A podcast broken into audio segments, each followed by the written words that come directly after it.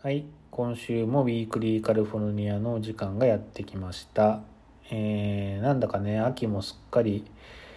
えー秋らし、気候もすごく秋らしくなって、肌寒い日が続いています。やっと来たかと。非常にね、先週、まあ先週は涼しかったな、先々週ぐらいまで暑かったので、えーまあ秋が来て嬉しいですね。あんまり、えー、と僕が住んでいる近所は冬もそんなに寒くならないから、うん、まあそういった意味ではもうちょっと寒くなってくれてもいいんだぞと僕は思ってはいるんですけどまあ快適っちゃ快適ですね。ずっと秋秋ちょっと肌寒い秋がこう冬も続くっていう感じなので、うん、あんまり着込むことはできないんですけど、まあ、そういったコートを着るとかっていう楽しみはないんですけどまあそれはそれで、え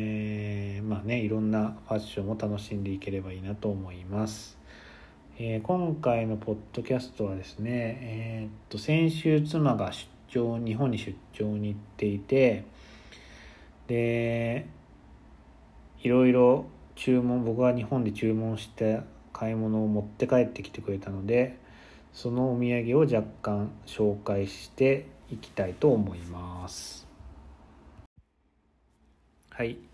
一つ目は OMM のマウンテンファイヤー15ベストですね。えーまあ15リッターのベスト型のカバンを買いました。でなんでベスト型のカバンが欲しかったのかというと、まあ、もちろんあのこれハイキング用で別に普段使いするものではないんですけど前も話したかもしれないんですけど僕はあのあんまりハイキングというか山登りとかしている時に荷物を下ろしたくなくてでまあその理由がまあちょっと面倒くさいっていうのももちろんあるんですけどまああんまり休憩する時とか僕あんまり座るのも好きじゃなくてまあ座るともう立つのがしんどくなるしまあ、休憩自体もそんなに長くあの時間を取らずにちょっと立って水分補給とかおやつとかを食べたりして、えー、とそのまま、えー歩いていくっていう、方が好きなのとあとはあのリュックを止まって立ち止まってこうリュックを下ろすことですごい汗びえを感じるんですよね。えー、ともうリュックを背負ったままずっとあのーまあインナーというか服の生地と体が密着してる状態だと汗かいててももうあの要するにこう風とかがあんまり当たらないから汗びえみたいなのあんまり感じないんですけど止まってこうリュックを下ろしちゃうと、まあ、そこで初めてこう汗びえを感じるっていうか、まあ、もちろんそうすることによって、まあ、あの乾きやすい素材の服だったら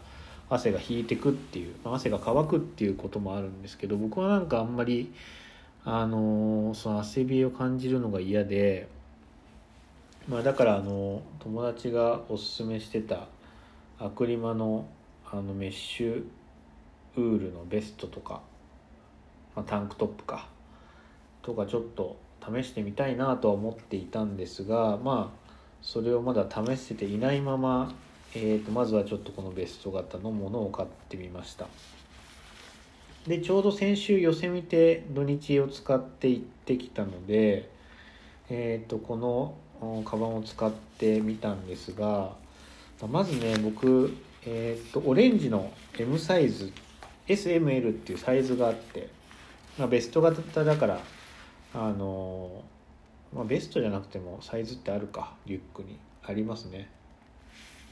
えっ、とまあ M サイズを買ったんですけどこれがねちょっとちゃかったんじゃないかなと思っています。まあもうあのこれは試着しなかった自分が悪いんですけど。まああの L でも良かったんじゃないかなと思ってます。それか、まあ、もしくは、まあ、L もねあのつけたことないから分かんないんですけど。もしくはもうこういうすごいぴったりなんですよ、まあ、きついちょっときつく感じるぐらいのぴったり感があって。もしかしたらこのぴったり感がいいのかも。しれないから、まあ、ちょっと何とも言い難いんですけど、まあ、ちょっと個人的にはもうワンサイズ大きくてもいいのかなという感じですね。まあ、あの身につけると割と胸のあたりが窮屈な感じはします。でえーっとまあ容量は15リッターっていうことで多分これはあとベストあの前面のベスト入れずに15だと信じたいんですけど僕あのそういうなんかちょっと日帰りのハイキングとか行く時に今まで8リットルの同じ OMM の、えー、とウルトラエイトっていうカバンを使っていて、まあ、8リットルってさすがにちっちゃいなと思ってたんですけど15リッターってもうそのほぼ2倍だから結構物入るなって、えー、と考えてたら意外にねあんまり あの入る感じはしないというか15リッターって意外にちっちゃいんだなというのが正直なところです。えー、と結局僕が入れたのは行動食でしょ？であと,、えー、と上で食べる食パンとかチーズとかハムのセットまあそれを全員分持ってたから、まあ、3人分持ってたから、まあ、ちょっとそれが大きめでしたけどそれとあと,、えー、とダウンを持って入れましたね。うんそれで結構まあぎゅうぎゅうっていうほどではないけど割とえー、とパンパンで、うん、だから今回別にあの何にもこう食べ物とかも何にもこだわらずにただ単純にスーパーで買ったものをそのまま袋詰めして入れただけだからまあ何にもこうコンパクトにするとかそういった努力は一切してないからかもしれないんですが意外に入んねえなというのが正直なところです。まあ、ただあの、まあ、ベスト型っていうことで飲み物 500ml のペットボトルが、えー、と胸の方にまあ2つ入るのでまああのーそれはいいですね。うん、あであと、まあ、はいあの1.5リッター持ったから残りの 500ml は、えー、とリュックの方に入れましたけど、うん。まあ、水を飲むあの持つもっと持つこととかを考えたらやっぱり15リッターっていうのはなかなか厳しいなと思います。まあ、ただねあのやっぱ前面のベストが意外に、あのーよくて、まああのーまず水を入れるボトルホルダーが2箇所ついてて。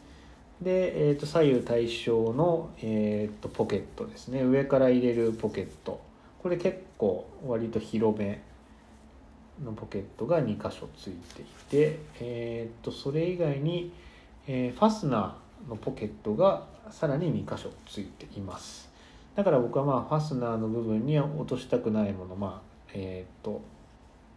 携帯とか財布とかっていうのを入れてで、えー、ともう一箇所の、えーファスナーのところに、えー、とシェルを入れましたね、えーパタゴニアのフーディニジャケットを入れて、えーで残りのポケットはなんか適当にあの日焼け止めとかあとはあのヨセミテで使ったチーズとかをあの適当に無造作に入れましたけどまあこういったところを活用すればは割とうん使えるんじゃないかなと思っています。さすがにねあのクロートの人みたいにこれで1泊2日とか僕にはちょっとできないんですけどもここにテントとか入れるっていうことは全く考えられないので、まあ、そういったことはできないんですけどまああの普段どっかハイキング行くっていうことはこれからもよくあると思うから、えー、とこれ使っていけたらいいなと思います。まあ、このカバンに収まるように、えー、といかにコンパクトにあの荷物を考えるかっていうのもいいですよね。あとねえっ、と一個思ったのが、まあ、これ自体カバンがあのなんていうのかなまああの何のこうえっ、と背面の、まあ、ハードな部分がないっていうかあのパッドとかが何も入ってないのでもうくるくる丸めてすごいコンパクトになるんですよねだからなんか例えば、えー、と旅行に行ってで、えーまあ基本はあの街を観光するんだけどちょっと一日ハイキングというかあの自然で、えーなんかアクティビティするとかっていう時にも、えー、とこれ持ってけば、まあ、あっちでの行動するリュックはこれとかっていう使い方ができるのかなと思いました、うん、やっぱりあのベスト型は意外に街でも使えるんじゃないかなと思っててまああんまりリュックとかあの物を出し入れするものが全部リュックに入ってると結構面倒くさい時もあるからまあちょっと観光する時もこういったカバンが役に立つんじゃないかなと思ってます。で一応なんかこれえー、っとボトムの部分がうんなんていうのかな TPU 素材っていうのかななんかあのちょっとあのポリウレタンっぽい布バケツとかに使われるような生地になってて、まあ、ここは多分ほぼ完全防水。でえー、っと、まあ、普通のボディの部分は表表地というかまあ普通にこれ多分ナイロン。210デニールだったかな？のナイロンでまあ割としっかりしていてで裏は一応あのアクリルコーティングみたいなのがされてるからまあ完全防水ではないんですけど、まあ、シームとかも全然あのされてないから完全防水ではないんですけどまああの割と多少の雨だったら多分弾いてくれるんだろうなという感じですね。うん、まああのもうちょっと,、えーと、いろんな場面で使ってみてまたいいところがあったら、えー、ポッドキャストで話してみたいと思います。はい、えー、でそして2つ目はえっ、ー、と2080のリュックを買いました。えー、2080のねなんていうリュックだったかな。なんとかああコーデュラコーデュラナンバー610ファンクショナルデイパック。真っ黒なまあ変何の変哲もないデイパックですね。うん。でえっ、ー、とこれはまあ通勤用に買いました。今まで通勤用はまあなんかトートバッグ使ったりとか。でトートバッグだと歩く時にしんどいからリュックにしてで、まあ、リュックもカリマーの SL 20とかっていう、えーと、妻のカバンを借りて使ってたんですけどまああんまりこうパソコンとかノートとかを入れるとちょっとなんか形が崩れるというか、まあ、ちょっとパソコンがね若干大きめなんですよね。17インチぐらいあるのかな、うん、だからなんかあんまりこうカバンにフィットしなくてちょっと無理やり入れてる感があってなんか新しいカバンあの通勤用のカバン欲しいなと思ってえー、と探している中でこの,、えー、とこのカバンを見つけましたえー、まあねこれは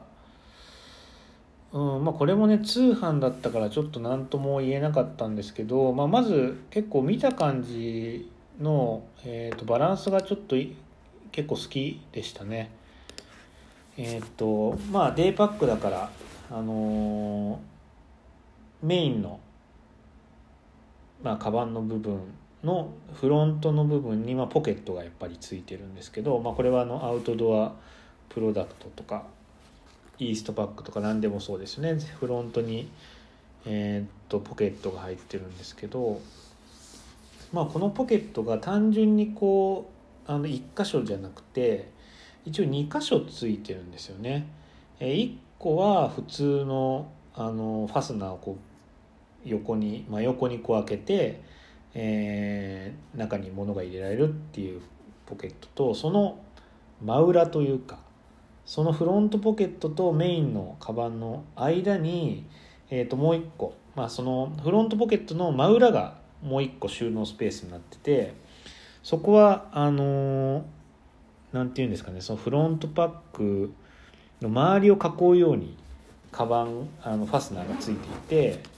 こうやって開けるとちょっとこうやってとか言って全然通じないと思うんですけどガバッと180度フロントパックの部分がこうあフロントポケットの部分がガバッと開くんですよね。でここにもまあいろんな、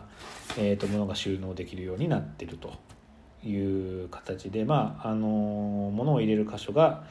えーまあ、3箇所あるそういうリュックですでまあそういったスペースを作るためにこのフロントポケットの部分が、えー、全体のカバンに占める、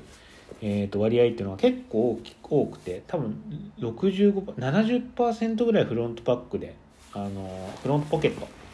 で、えー、と占める。もっとかな？75%ぐらいかな？えー、閉めるってそういうバランスになっててでまあデイパックの一般的なものってもうちょっとフロントポケットがちっちゃい、えーまあ、デザインになってると思うんですけどこれはねえー、っとまあそういったちょっとあの普通とは違うでもまあそんなに悪目立ちしない、えー、とデザインが気に入りました。フロントポケットもえっ、とそのメインのカバンと同じサイズなんですよ。もうあの隙間なくフロントポケットと、えー、メインのカバンのボディが全く同じ横幅でできてるっていう、まあ、そういった、え、感じですね。でなんか写真で見る感じはもうちょっとね分厚い生地なのかなと思ったらかなりえー、っと薄手の生地でえー、っとすごい軽かったですね。ちょっと測ってないんですけどなんか OMM のあのー、さっき言ったベスト型のカバンよりちょっと軽いんじゃないかなって思うぐらい、えー、のまあリュックです。でえー、っと、まあ、まずねさっき紹介したこれいいなと思ったのが、まあ、さっき紹介したあの2番目のポケット。こうガバッと開くポケットっていうのはこれねあのリュあの会社についてえー、っとまあ机にカバンを置いてでここ開けておくと結構中のものが見えるから割と物が探しやすいっていう。フロントポケットだけだとまあフロントポケットってあんまり全部開くわけじゃないからなんとなくこうあのよく使うものだけを入れといてで、え、っとまあ、手探りで、え、っと物を探すっていう感じなんですけどだと思うんですけど、まあ、これはね180度開くからいろいろ僕はサングラスとか、え、っとパソコン用のメガネっていうんですかねあのブルーライトカットができるメガネとかあとはまあ筆箱とか、まあ、メモ帳とかそういったいろんなものを入れといてで、まあ、会社の、まあ、机の上でなんかこう収納代わりに使うみたいな、まあ、収納代わりには使ってないけど、うん、まあでもね結構割といいですよ。あの物が探しやすくて。うん。でフロントポケットにはえー、っともう本当によく使うもの。えー、っとエコバッグとかサングラスとかえー、まあハンドクリームとか会社のあのパスっていうかカードキーとかそういったものをあとイヤホンとかかそういったものを入れています。でえー、っとメインの部分は、えーと、僕はまあそんなに持ち歩くものはないんですけど、まあ、ノートとパソコンぐらいですね。でこれもいいなと思ったのはちゃんとパソコン用のね、えーと、ポケットっていうのは背面の部分に、えー、ついてるんですよ。で、えーと、パソコン、まあ、この17インチのパソコンが、えー、十分入るぐらいの大きさのポケットがついててさらに、えー、とその手前に2つちっちゃいポケットがついててで、えーと、ノートパソコンって充電するコードとかあとマウスとかがいるからそれを僕はここに入れています。で、えーと、他のまあその他の部分というか残りの部分に、えー、ノートとかっていうのを入れてますね。で、えー、ちょうどそのパソコンっていうのがこの背面パッドとまあ当たり前なんですけどこう平行になるように、えー、なるのでまあ背負った時もうんまあ割とパソコンがやっぱ揺れないからすごい、えー、それはいいですね。まあそんなとこですかね。あとねなんかよくわかんないけどカバンの側面に2つあのーポケットがついてるんですけどここは特に僕は使ってないです。うん。でえー、っとこういうジップの、まあ、持ち手っていうかファスナーのこの持ち手っていうのが一応革になってますね。で、えー、っとサイドに2080という小さなブランドタグがついています。はい。でえー、っとまあそんなとこなんですけどあと,、えー、とフロントのあのー、なんて言うんでしたっけ。えー、ちょっとど忘れしちゃったな。バックルか。あの胸の部分のバックルがえー、っとねこれマグネットになってます。あのガチャンって,、えー、ってやる手で押し込むタイプではなくてマグネットにもなっているので、まあ、着脱が、ま、便利と。これはなんかねドイツのフィドロック社っていうとこのマグネットバックルっていうのを、えー、使ってるようです。全然僕フィドロック社っていうの知らなかったんですけどなんか調べてみたら結構スマホのなんかあの何て言うのかなそういう固定するやつあるじゃないですか。車とか自転車で。そういうのとか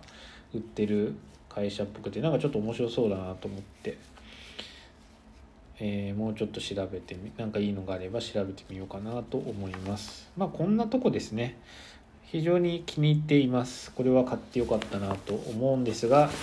まあ、強いて言うなら、えーと、ボトムの部分はねもうちょっと厚い素材にしてもらった方が個人的には良かったかな。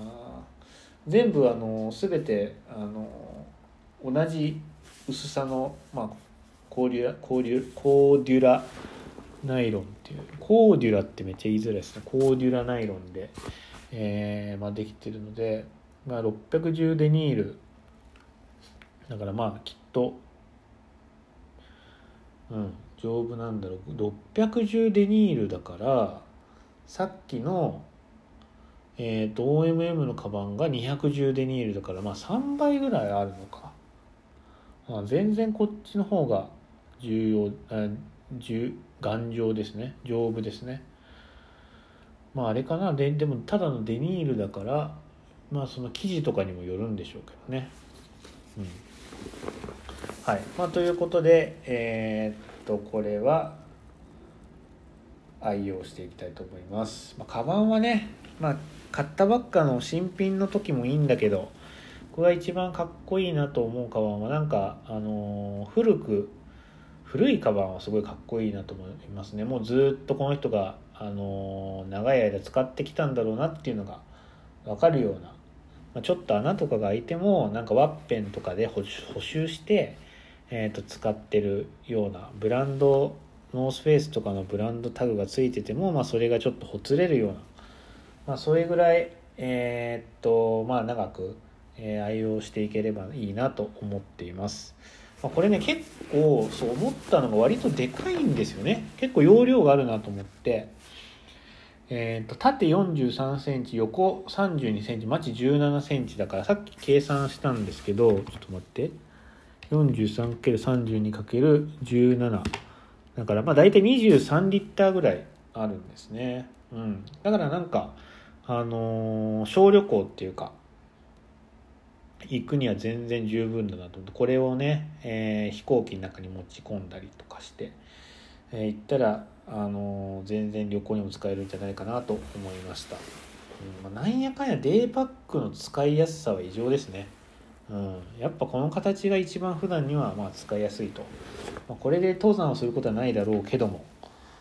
はい。まあそんなところです。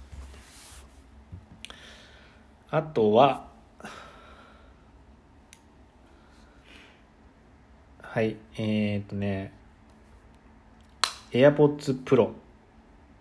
買いました、えー、買いましたというか届きました AirPods Pro が。先週の、えー、9月23日の金曜日に、えー、発売日に、えーと、家に届きました。僕は AirPods シリーズを使うのは今回が初めてだったんですけども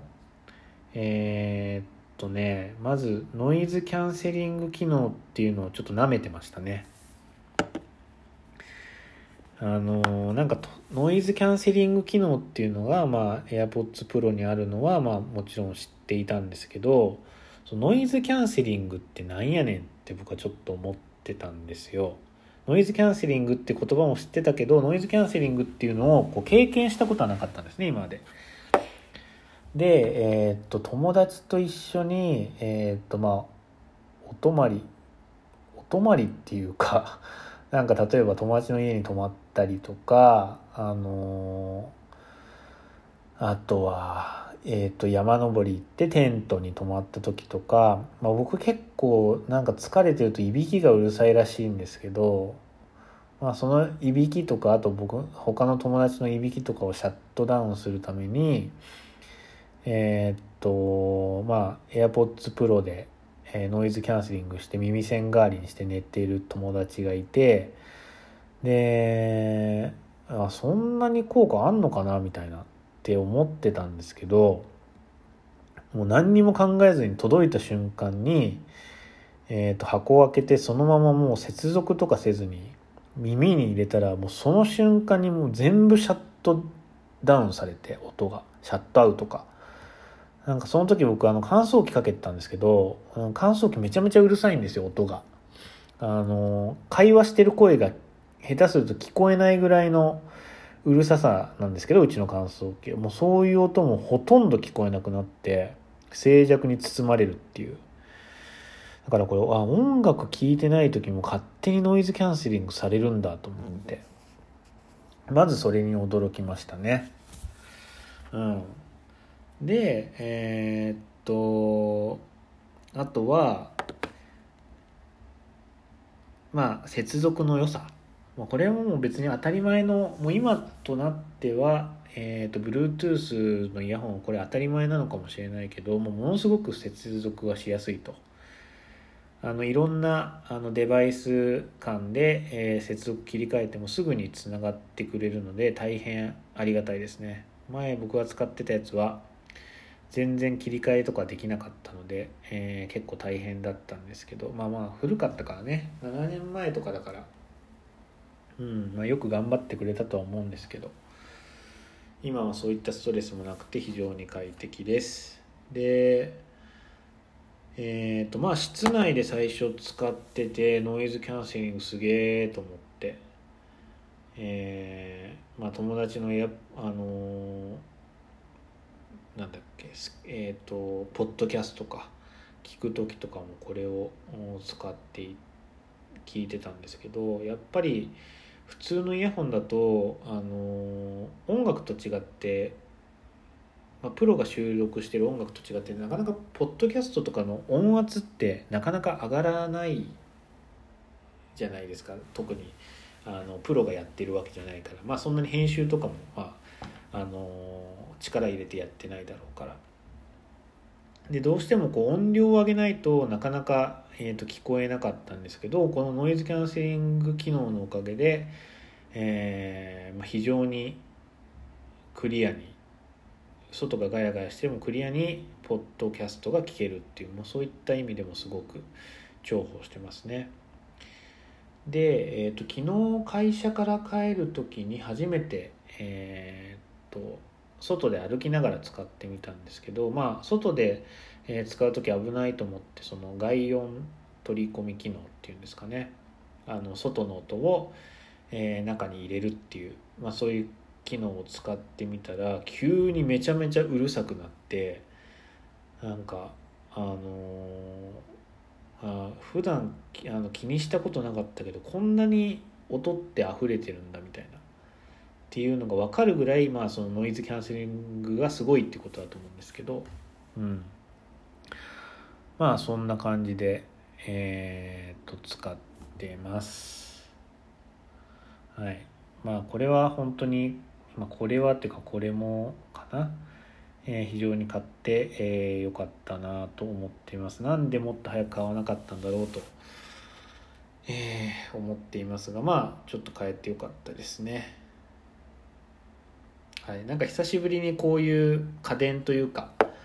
こういうなんていうのかなギア、うん、電化製品で久しぶりに嬉しかったというか満足できましたね。はい。あとは何かあったかなお土産。うん。あとはあれだなハイカートラッシュっていうところのソックスがあったな。えー、っとその OMM のリュックをマウン、えー、っとムーンライトギアっていうお店で買ったんですけどなんか2万円以上は送料無料でえー、っとこのリュックが1万9900いくらぐらいだったのかな？1万あ9800円税込みとか言ってもう2万円にしてくれよって思ったんですけどあのあ違うな。2万2000以上って書いてあるな。2万2000以上お買い上げで送料無料って。これなんか昔より上がったような気がするんですけど昔なんか2万円だった気がするんですけど。1万9800円だったから、まあ、あと2200円いるなと思って。でなんか、まあ、別に送料払ってもよかったんですけどなんかいいのないなんかないあるだろうと思って。え、ー、といろいろ探した。一応まあソックスだったらちょうど超えるみたいな感じで、まあ、よく考えたら2530円のソックスって割と高えな。あんまり考えなかったけど、うん、これハイカートラッシュのハイクランっていう、えー、ソックスを買いました、まあ、僕はあの大抵夏春夏秋ぐらいまで登山する時はというかまあ冬は登山全然しないからわからないんですけどえー、っと短パンを履くので、えー、まあ大体履くソックスはくるぶしの上ぐらいまでのソックスを履きます。でこのハイクランも、えーと、くるぶしの上じゃないな、まあ、くるぶしぐらいか。くるぶしがちょっと隠れるぐらいの長さのえっ、と水色っていうのかなミントブルーみたいな色の、えーと、ソックスにしました。これはえっ、ー、とおなんかもう売り切れてるな、うん、僕はあの最近はえっ、ー、とサロモンの何だったかななんかちょっと名前忘れちゃったけどサロモンのなんか何色っていうのがちょっとネズミ色じゃないんだけどちょっと水色でもないな。ネズミ色と水色混ぜたようなちょっと微妙な感じの、えーと、靴を履いていて、えー、だからまあそれに合わせて、えー、ちょっと薄めの水色っていう色を選びました。まあ一回この前寄せ見てで履いたけどまあうんとか かもなく不可もなくというかうん。やっぱね僕あの5本指ソックスをずっと履いてて最近登山では。えっ、ー、とインジンジかな？インジンジのソックスを2つ持っててで、えー、っと5本指その登山の時5本指ソックス使ったんですけどめちゃめちゃ快適なんですね5本指ソックスって。えー、まああのなんかよく何年か前からなんかユニクロとかでも販売し始めてでなんかおじさんたちがこうこぞってなんか足が蒸れないとか言って、えー、と履き始めたのを10年ぐらい前かなもう。なんかちょっと覚えてますけどうちの父親とかも確か5本指ソックス快適とか言って言ってたような気がしますけど。いや5本指なんてなんかちょっとダサくて履けねえよって思ってたんですけど5本指ソックスはね、まあ、普段は履かないけどわざわざ。もう指を通すのが面倒くさいから。あの登山の時は本当にいいなと思いました。もうあの、まあ、汗をかいても、まあ、蒸れないっていうのもそうだしもうソックス例えば天場とかについてソックスを脱ぐともうサラサラなんですよね足が。あの指の間とか全然くっつかないからっていう。でえー、っともう下山して温泉に入る時にえー、っと足を脱いでもその時もすごいサラサラなんですよ。ベタベタとか全然しないんですよ。だからそれはねすごいいいなと思って、まあ、今回は、えー、とこれまあ普通に5本指ソックスじゃないけどもうん。まあなんかきっといいんでしょうね。ハイカー取らして最近よく聞くから。うん。まああのそんな感じのソックスを買いました、まあ、そんなもんかな。あとはあと何かあったかな。あと友達に、えー、が友達がおすすめしてた日焼け止め資生堂面の塗る、えーと、スティックタイプの日焼け止めを、えーと、ちょっと買ってみました。これはいいですね。えー、まあ僕朝は普通にアネッサとかクリームを塗って出かけるんですけど、まあ、日焼け止めってどうしても2時間とか3時間で塗り直さなきゃいけないと、えー、いうことなんですけどやっぱりねこう朝顔洗った後だとまあ別にいいんですよ。顔に塗れるんですけどなんかこう後で外に出ちゃうともう手もねクリームあの日焼け止めクリームを手につけても手がこうベタベタするしなんかそのベタベタした手でさらにベタベタした顔にクリームを塗るっていうのがもうしなきゃいけないのは分かってるんですけどなんかね僕抵抗があって結局やらないみたいな、えー、まああの日々が続いてて僕結構焼けたんですよ。もともと色黒だったんですけど。色黒だったんだけどまた一層焼けちゃったからちょっと日焼け止めちゃんとしなきゃなと思って、うん、今回これを、えー、っと日本で買ってきてもらったんですけどうん、これもすごい便利ですね。これ非常にあのー、ちょっとコツがいるというかあの鼻のこうくぼみとかにちょっとミートさせるのが結構慣れないうちは難しいなと思ったんですけど。匂いもすごいし、まあ、やっぱ手を汚さずに塗れるっていうのがあの非常にいいなと思いました。なんかそれ僕が使ってるのを見てえー、っと日本から遊びに来た友達もなんかそれ買うって言ってましたね。うん。まあ、彼もやっぱり手が汚れてあの日焼け止めこう塗り直す気になれなかったって言ってたので、うん、あの僕もえー、っとおすすめしておきました。はい。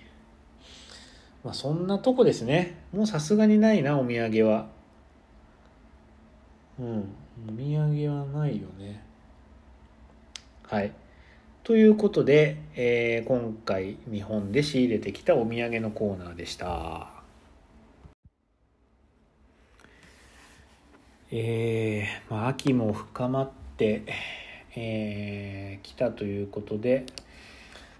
結構ね、えー、欲しいものもね、えー、っと増えてきましたね、えー、最近僕があの漠然と欲しいものは、えー、なんかブレザーみたいなジャケット、まあ、ブレザーとジャケットって何が違うのかちょっと僕よくわかんないんですけど。なんかうんブレザーまあいわゆるコンブレってやつかな？ネイビーのブレザーみたいなのがちょっと今欲しいですね。であとはえーと、それに合わせる厚手の、えー、ベージュの血のパンツ。濃いめのベージュがいいなと思ってるんですけど濃いめのベージュの血のパンみたいなのが欲しいです。であとはあの靴ですね。えっ、ー、と靴はねえー、ローファーが欲しいんですけどこれなぜローファーが欲しいのかというと、まあ、普段あんまり僕ローファー履くってことは多分ないとない多分ないと思うんですけどあのまあ前もポッドキャストでどっかで言った記憶があるんですが、まあ、例えばドレスコードがある、えー、お店に入る時まあ仮にあとはドレスコードがなくても、まあ、ちょっとあのいい感じのというかちょっと値段もそれなりに張るレストランに入る時とかに、えー、スニーカー以外の靴が欲しいなと思ってでまあ革靴は持ってはいるんですけど全部まず日本に置いてあると。で、えー、なんかね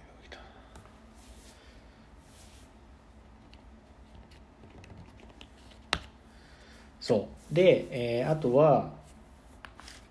あのー、革靴は、えーと、日本に置いてあると。うん、で、えー、そう。あのね旅行に行った時によくそういうあのまあ、場面に遭遇するというか別に、えーまあ、例えば家からねちょそういうお店に直行する時はいいんですよ。家から革靴なり何なり履いていけばいいんですけど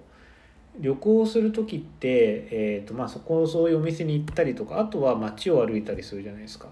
で街を歩く、まあ、観光する時ってあの革靴よりも歩き慣れたこうスニーカーとかの方が絶対いいですよね。だからねどうしても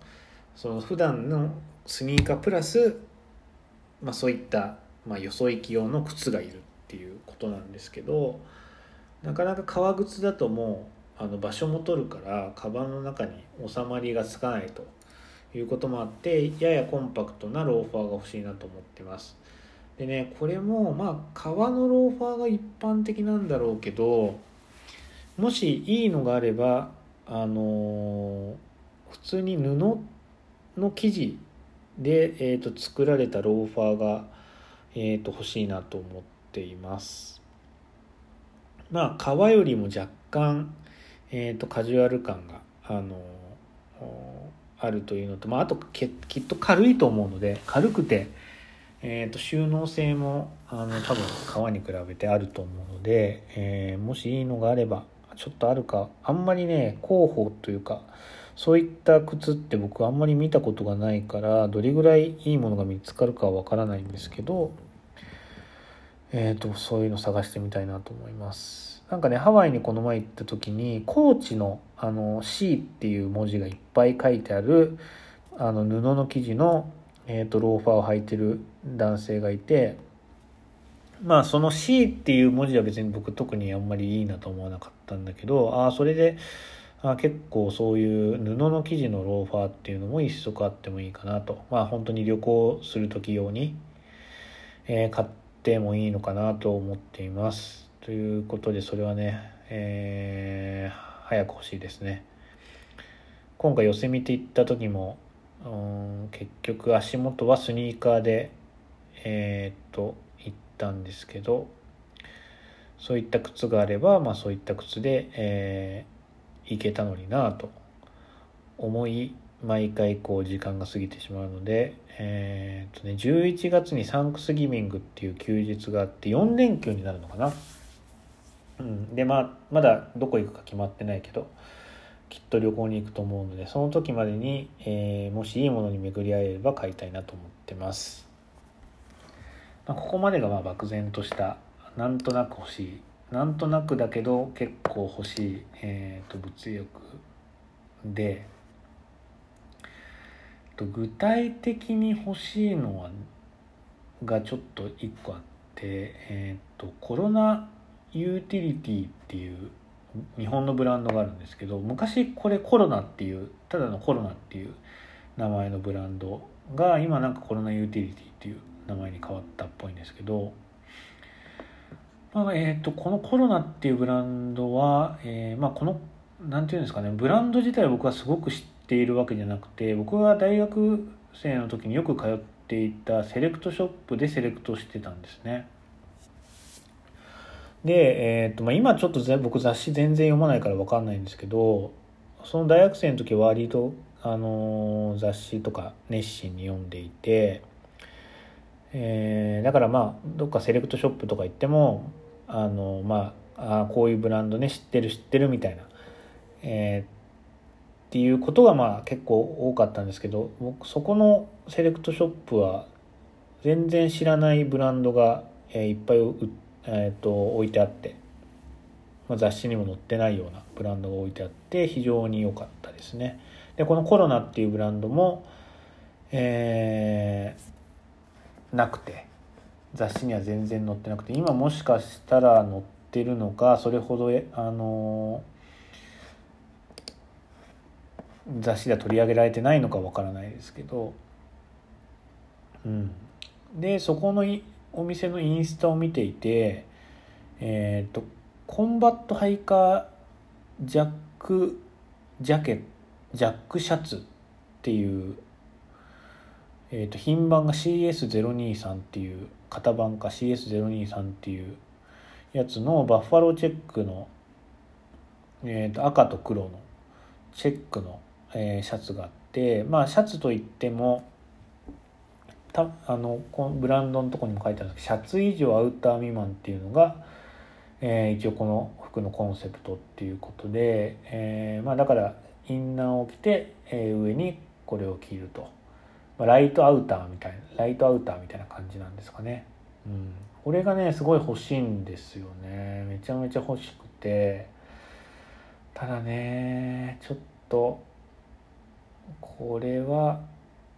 試着していきたいなという気持ちがあるの反面えー、っとまあ年末帰った時にまだ置いてあるのかなっていう不安が半分という感じ。まあ多分ね L でいいと思うんですけどね。まあでもなんか意外にちょっとシルエットが難しそうなちょっとシルエットだからちょっと何とも言えないなという感じですね。うん。えー、興味がある方は是非一度コロナユーティリティで調べて、えー、とチェックしてみてください。結構ねかっこいいですよ。ちょっと思った以上に型番が多くて僕はびっくりしてるんですけどまあ基本的にアメリカのミリタリーを現代にこう蘇らせるみたいな感じ知らないですけど全然なんとなくそんな見ててそんな感じのコンセプトは感じます。でえー、っと僕も何着か持ってていたんですが今結局手元にあるのは1着ですね。でえっ、ー、とそのコロナのまだコロナっていう昔のブランド名だった時の BDU ジャケットがあってなんかね僕がコロナっていうブランドに対して感じるのはあのまあベーシックなんですよものは。別に木をてらったデザインとかっていうのはあんまりえー、っとないんですけど結構ね、えーと、立体感があるというかベーシックなんだけどなんかこう見てる時とかちょっと来た時になんか新鮮さというか意外さみたいなものがあるんですよね。でその BDU ジャケットは結構着てて僕すごい気に入っててもう全然薄手なんですけどそれを着たいから結構下にあのインナーダウンとか着てアウター形式でこう真冬も着れるような感じで着てたぐらい、えー、と好きだったんですけどもう今ちょっとその時すごい細くて、えー、それからもう今多分6キロか7キロぐらい体が大きくなってるんでちょっとねもうきついからあんまり着れなくて妻が逆にちょっと着たりしてるんですけど全然それでもね手放す気になれないぐらいちょっと気に入ってるんですよね。うん、なんかねすごいあのまあミリタリーものって、えー、結構ドメスティックブランドでも多く売られてると思うんですけどなんかねそういった新鮮な感じ僕あんまりそういうのミリタリーものってそんなに好きじゃなくてうん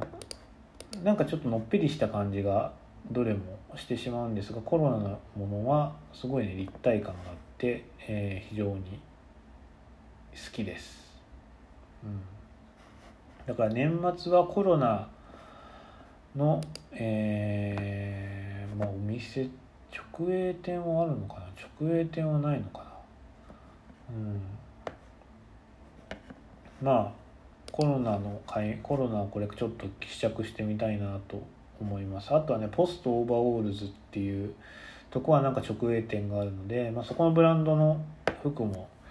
えー、と何着か持ってたんですけど今もうないな手元になぜか。友達にあげちゃったりしてないな。でもちょっと今今頃になってめちゃめちゃ気になってるので、えー、そこに買い物しに行きたいなと思ってます、まあ、欲しいものは尽きないんですけどまああのお金には限界があるからえー、まあビビッときたやつだけを買っていきたいなと思っています。まあこれからも欲しいものは増えるでしょうがちゃんと交通整理していきたいと思います。えー、っと先週まあそのさっき言ったんですけどヨセミテに行ってえー、っとまたアワニーっていうホテル泊まってきたんですよ。アメリカ人が一度は人生で一度は泊まってみたいっていうホテルに僕半年で半年じゃないもう4ヶ月ぐらいで3回泊まってるんですけどうん。どうしてもねなんか友達が来るとやっぱりもう2人だけだって僕家族夫婦だけだったら絶対もう泊まらないんですけど友達が来るとねきっともうもう一回寄せ見てに来るってことは多分普通の人はあんまりないだろうからせっかくだからじゃあアワニっていうとこ泊まるって言ったらみんな泊まるっていうのでまあまたアワニに泊まってきました。まあいいとこですよすごく。いいとこなんですけどそのもう高いんですよね。もう700ドルとかするから1泊。700 800ドルか。700違うな。あでも税込み750ぐらいするのかな。あのするのでもうだから日本円に直すと 750×140 だからもう10万円超えるぐらいなんですよね。そんなの日本じゃ絶対止まらないじゃないですか普通のは。うん、だからもうちょっと今後はね、えー、ともし寄せ見でに行くことがあってもうん夫婦では泊まらないですね、まあ、友達がもしこの先もうちょっと誰か来てくれるかわからないけど来てくれてもし寄せ見てに行くことがあれば、えー、とまたその時はアマニに泊まりたいと思いますただね今回3回泊まったことでちょっといろいろ分かったことがあってえーと、アワニーっていうのはあのコテージタイプの部屋と本館タイプの部屋があるんですよね。アワニーホテルあ、えーと、ザ・アワニーって調べると、まあ、最初に出てくる写真が、あの、まあ、大体どの写真も一緒だと思うんですけどオフィシャルサイトとかに載ってるいわゆる一般的な写真の建物は本館なんですよね。そこにフロントがあったりバーがあったりレストランがあったりして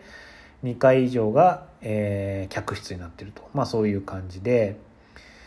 えー、とそこから、えー、中庭を挟んで、えー、コテージがこう並んでるんですね。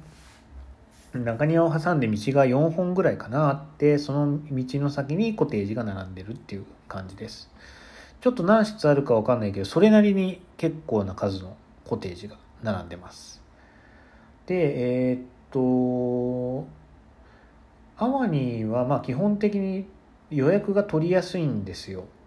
他のあのまあ、そもそも僕次はアワニ泊まらないとかって言ってたんですけど結構頑張らないと他のホテル取れないんですよね。他の安いホテルとか。あとキャンプ場も抽選で全然取れないっていう。多分あのもうじゃあ半年後のこの日に寄せ見ていくからって準備してたら全然余裕でホテル取れるんですけどなかなかそうはいかないじゃないですか。あちょっと来月行こっかとか多分そういう風ですよね旅行のプラン立てるのって。あの海外旅行行くわけじゃないから。からそういう感じで行くと結局は、まあ、キャンセル待ちになるんですよね。でまあえっ、とまあアワニーアワニーはまあ比較的そのキャンセルが出やすいっていう、うん、感じでで、えっ、と、今回3回とも、まあ基本的にキャンセル待ちで撮ったんですけど、1回目と2回目はコテージタイプに泊まったんですよ。で、1回目コテージ泊まった時に、え、ー、と、かなり広めのワンルーム。で、キングサイズのベッドがあって、え、ー、と、ソファーがあって、で、そのソファーの周りがこう団らんスペースみたいな、こう、カフェテーブル、カフェテーブル？ローテーブルが置いてあって、えっ、と、まあコーヒー、とかが置いてあってコーヒーマシンとかが置いてあってで大きいテレビが置いてあるみたいな、まあ、ちょっとそこでくつろぐこともできるみたいな。あのくつろぐ場所とベッドはまあ別になってるよっていう、まあ、そういった感じの部屋でで内装もかなりシックであやっぱアマニーっていいとこだなってあの泊まった時思ったんですよね。お風呂とかトイレもすごいタイル張りでかっこいいし。うん。で、えー、っと、まあ、2回目、えー、っと、またそのコテージタイプに泊まったら、もう、めっちゃしょぼかったんですよ、今度は。部屋はまず狭いし、3人で泊まったのに、僕ら夫婦と友達1人で3人で泊まったのに、1人は簡易ベッドだったんですよね。えっ、と、多分ね、キングサイズのベッドかクイーンか分かんないけど、サイズのベッドプラス、簡易ベッドっていう1人は簡易ベッドになきゃいけない仕様になってると。で、えー、ともうそのただでさえ狭い部屋にもうベッド2つ置いてるもんだから、まあ、さらに狭いんですよ。で、えー、とソファーもなんか1人掛けのソファーが2つ一応あったけどなんかとりあえず置きました的な感じでなんかね内装も全然決まってなかったですね。うん。だからちょっとすごいそれが残念で全く1回目と2回目って同じお金払ってるんですよ。別にグレードがあるわけじゃなくて。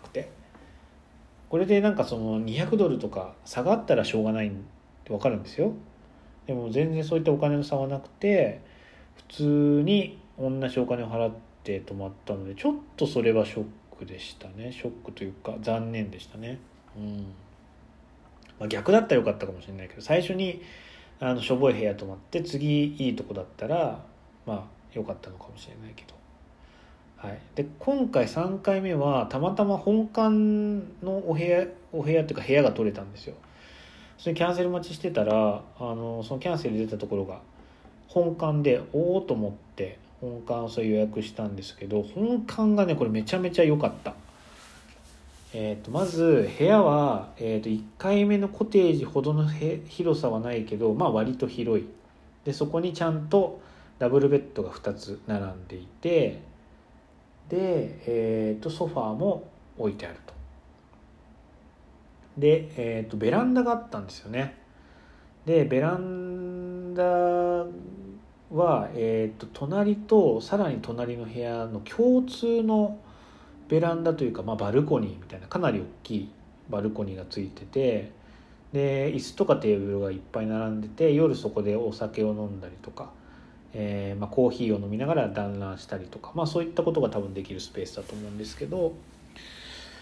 えー、と今回はね、えー、と星がすごく綺麗で、えー、前回2回は夜わざわざ起きて星眺めに中庭まで行ったんですけど全然曇ってたのか見えなくて。ヨセミテって意外に星見えないんだなって思ってたんですけど今回は本当に満天の星空でそこにえー、っとまあそのソファーに座ってそバルコニーに置いてある。でゆっくり星を眺めながらワインを飲めたっていうのがすごく良かったですね。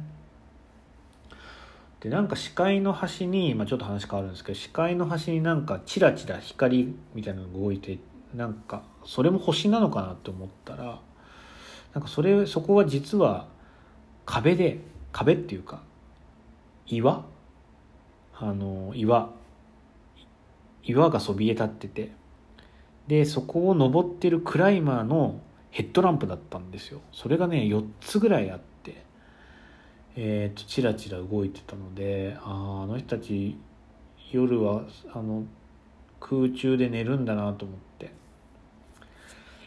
すごいなと思いましたね。僕にはちょっと到底真似ができないというか、うん、まああの人たちってトイレとかどうしてるんですかね？今ちょっと思ったんですけど。さすがにあの何泊で登るのかはまあ人それぞれだと思うんですけど実力次第だと思うんですけど1泊でもトイレ絶対するじゃないですか。それをあの空中でどうやってやるのかなと思って。いろんな問題が生じますよね。まず排泄物はどこに行くのかってていう問題とその多分ねなんかよく分かんないけど2人1組で登ってるのかなみんな。なんかそれでその相方にバディになんかその排泄する姿を見られるんじゃないかとか。なんなら壁を別に登ってるだけだから下からも双眼鏡とかで見られるんじゃないかとか。なんかいろんな問題があるような気がするんですけどまあそんなことあんまりみんな気にせずにするのかな。うん。なんかちょっとね山もトイレないけど山以上にないですからね空中ってトイレ、うん、僕ちょっとトイレ頻尿だからちょっと厳しいなと自分で思ってますけど。はいまあちょっと話題はそれましたがまあそんな感じですごく素敵なバルコニーがあったと。いうことでねさらにねもう一個良かったのがお風呂とトイレの水圧がめちゃめちゃ強かった。あのー、水圧問題ありますよね。特に海外のホテル。ま日本のホテルもたまにしょぼいとかあるけど海外のホテルは特に水圧がしょぼいような気がします。そしてヨセミテは都会ではないので当然あの、前のそのえっ、ー、とペンションじゃなくてコテージか。コテージタイプの時はねちょっと水圧が弱かったんですよ。でまあこんなねあの最高の立地にある場所でちょっと水圧が弱いぐらいで僕は文句は言わないぞというか言えないぞって思ってたんですけど本館はめちゃめちゃ水圧強くてトイレももうスイスイ流れていきましたね。なんならうちのアパートのトイレよりも全然水圧はあの良かったです。うん、シャワーもねかなり気持ちいいお湯が出てきたし。最高に快適でしたねうんまあもしもう一回アワニに泊まるのであれば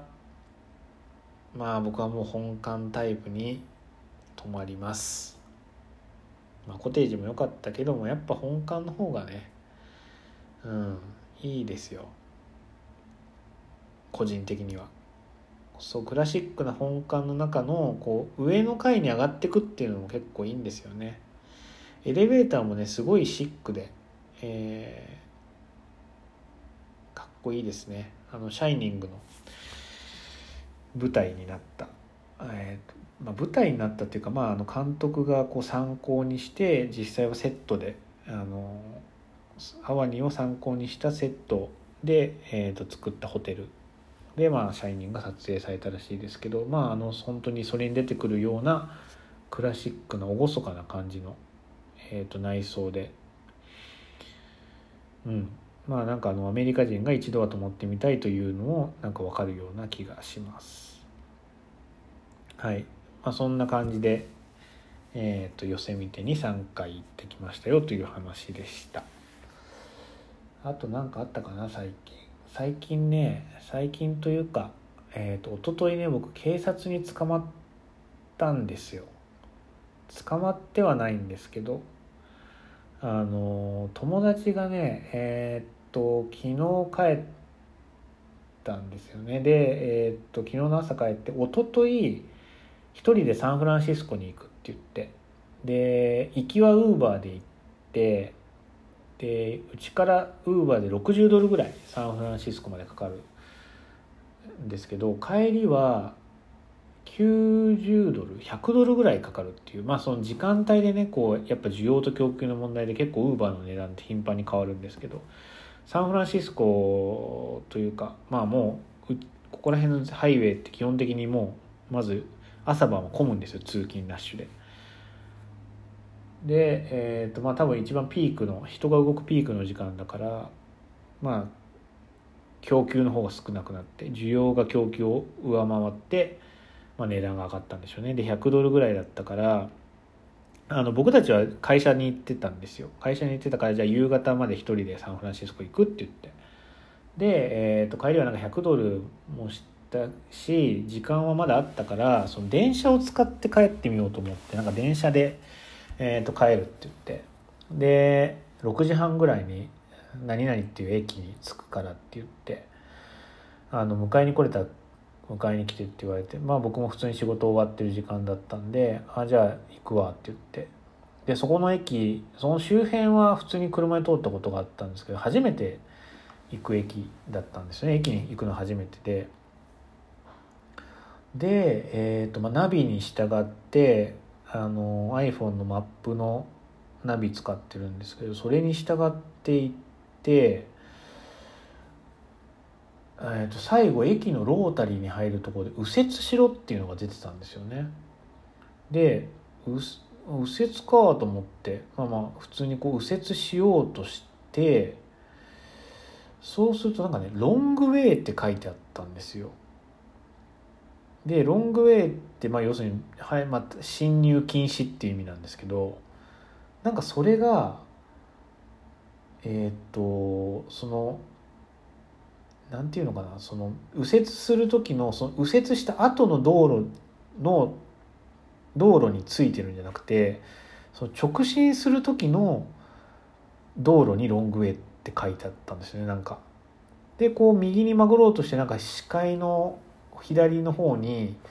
ロングウェイっていうのが見えたから一瞬僕あれ？これ入っていいのかなと思ってでなんかちょっと遠くの方になんか矢印マークみたいな地面に書いてあるじゃないですか。でそれがこっちしか向いてなかったんですよね。結構広いロータリーだったんですけど。であれと思って。でもまあ車とか全然来てなかったからもうしもう明らかなまあ明らかなっていうかまあでもナビも言ってるしって感じで行っちゃったんですよね。で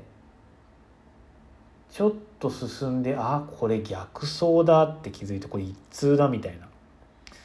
て気づいたらなんか左そのロータリーに待ってる車の中にポリスがいてでうわーと思って絶対こいつ来るなと思って。でそのロータリーをこう回ってえー、っとロータリーの一番後ろの車の後ろに車をつけたらやっぱり案の定そのポリスのパトカーがピカピカ光り出してでロータリー一周回って僕の方まで来て僕の車まで来て。でなんかあの後ろに車止めて、まあ、なんか近づいてきたんですよ。でなんかその時妻も一緒にいてなんか妻が、えー、なんか来たからドア開けて降りなよみたいなこと言ってきたんですけどいやアメリカはなんかその銃とか持ってるかもしれないからなんか指示されるまでドア開けたりしちゃいけないらしいっていうのを僕は知ってたんですよね。なんで知ってたのかな？忘れたな。なんかブレーキングバットにそういうシーンがあったのかな？んか警察に窓ガラス割れてて警察にあ違うな。なんかなんかのドラマかなんかでそういうのがあったてなんか僕調べてあそうなんだみたいなこうダッシュボードとかから急にこう銃を出してこう警察官は危害加えられないように。で、まあ、そういう人を警戒する警察官に逆に撃たれないようにあのドアをこうバッて開けたりこう威嚇するようなことはしてはいけないっていうことが僕はなんかねどっかで知識があったのでまあおとなしく座って待って。でそうしたら警察の人が僕らのドアの真横までは来ずに後ろのドアをちょっとコンコンってタッチあのノックしてちょっと窓開けてみたいな感じの動作をしたんで窓を、まあ、開けました。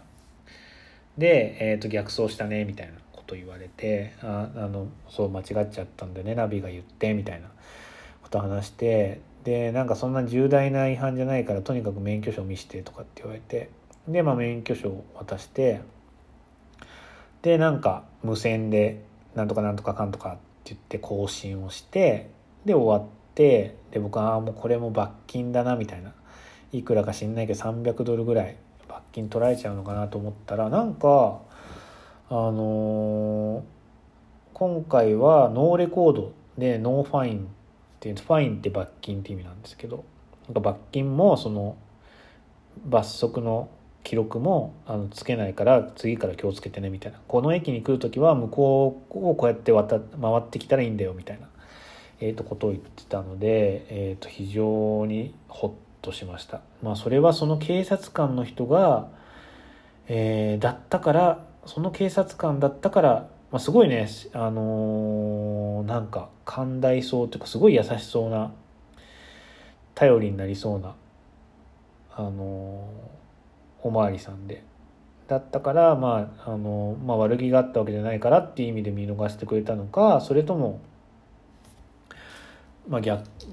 比較的アメリカってそういう逆走とかに寛大なのかちょっとよく分かんないですけどまあとにかく良かったです。まあ、ちょっとでも思ったのはなんかそのね警察官がそのロータリーにいたのも結構逆走する人が多いからなんじゃないかなみたいな今って割とあの昔よりだいぶ精度が上がって携帯のナビとかって間違った道とかあんまり指示しないような気がするんですよね体感的に。でなのに今回アップルのマップは、まあ、間違った道を案内したっていうことで結構それに騙されてこのロータリーに逆走で入ってきちゃう人がいるんじゃないかなと、まあ、僕は勝手に想像してるんですけど、まあ、だからまあそういう人をよく知ってるから、まあ、今回はしょうがないねってことでもしかしたら見逃してくれたのかもしれないですね。まあ何にせよちょっと運転にはねちょっとなんか運転もう1年ぐらいこっちで運転しててちょっと油断というか慣れというか、うん、なんかそういったあのー過信があったのかもしれないなと思って反省しました。まあちょっとこれからはねしっかり、まあ、今回全然危なくなかったから良かったですけど、まあ、逆走って普通に考えたらめちゃめちゃ事故の元なのでこれは非常によく標識を見て運転していきたいなと思いました。ということでえー今回のポッドキャストはここでお開きにしたいと思います。また次回のポッドキャストでお会いしましょう。さよなら。